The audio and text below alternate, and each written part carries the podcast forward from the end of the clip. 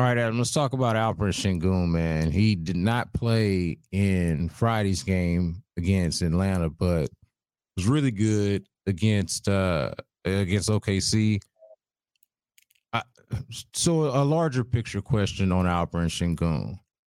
Where does he where does he sort of fit into the larger picture with the Rockets? Because like I I find him essentially him and Kevin Porter Jr. to be their best playmakers, and thought he really put that on display uh, on Saturday night.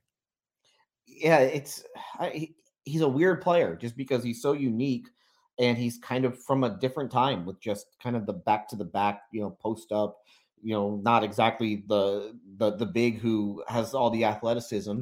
Um, so it's I'm really interested to see. And I think the big thing when you look at, you know, we're recording this on Sunday. Um, Bruno Fernando came back on Friday, and Fernando played Friday night. Uh, Sengun did not play in that game because of the groin injury. Then last night, Sengun plays. Fernando doesn't play, coming off the back to back and coming off of missing five weeks with the knee injury. So Monday, uh, when they play in Denver, that's the first time where they will both be available. And first of all, I want to see who's going to start, and then I just want to see how everything else looks. My assumption is that it will be Bruno Fernando starting because that's what they did the first two games of the year when Fernando was healthy. And then Sengun comes off the bench and leads that bench unit. That's what I like most with them is having Sengun with the bench unit. And I, I do think that he works well with some of these uh, other bench guys who fly around a little bit um, because as we've talked about before, uh, Sengun needs the basketball. He's better when he has the basketball in his hands because of what he can do, whether it's on the post or finding open guys.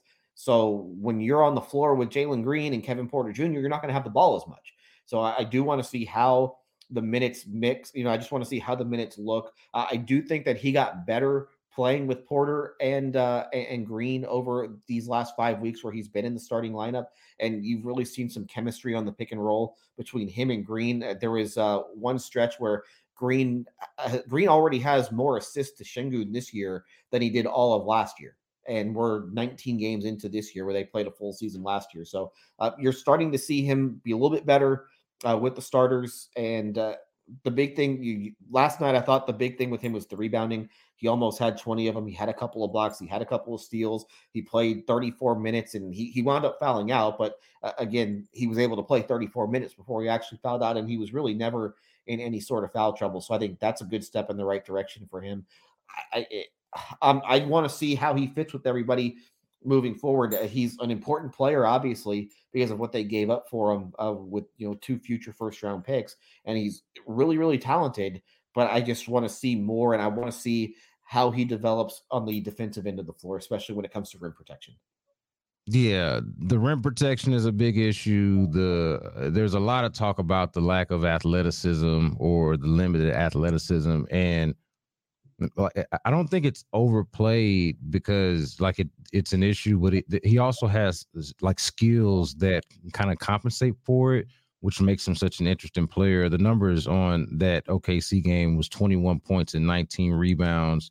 He was 10 to 17 from the floor, so a really good game from him. And, and Jabari Smith, uh, just to put it out there too, was, was had 15 points and 13 rebounds in that game. So just a really good double double day for for their bigs. Uh, Sengun, man, like you said, a really interesting player. Like I don't know, uh, you put it well. The, whole back to the basket, limited athleticism, six nine. Unfortunately, not like six eleven, and so not not really a rim protector.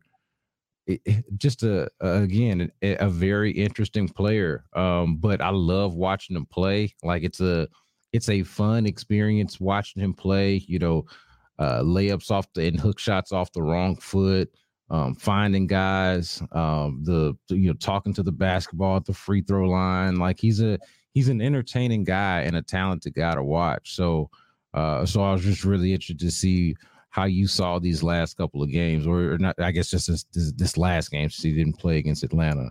Uh, but but yeah, I I think he's important as well. I just don't know exactly how he fits into the mix. If he's if he's a starter or if he's your sixth man, and, and how exactly that looks.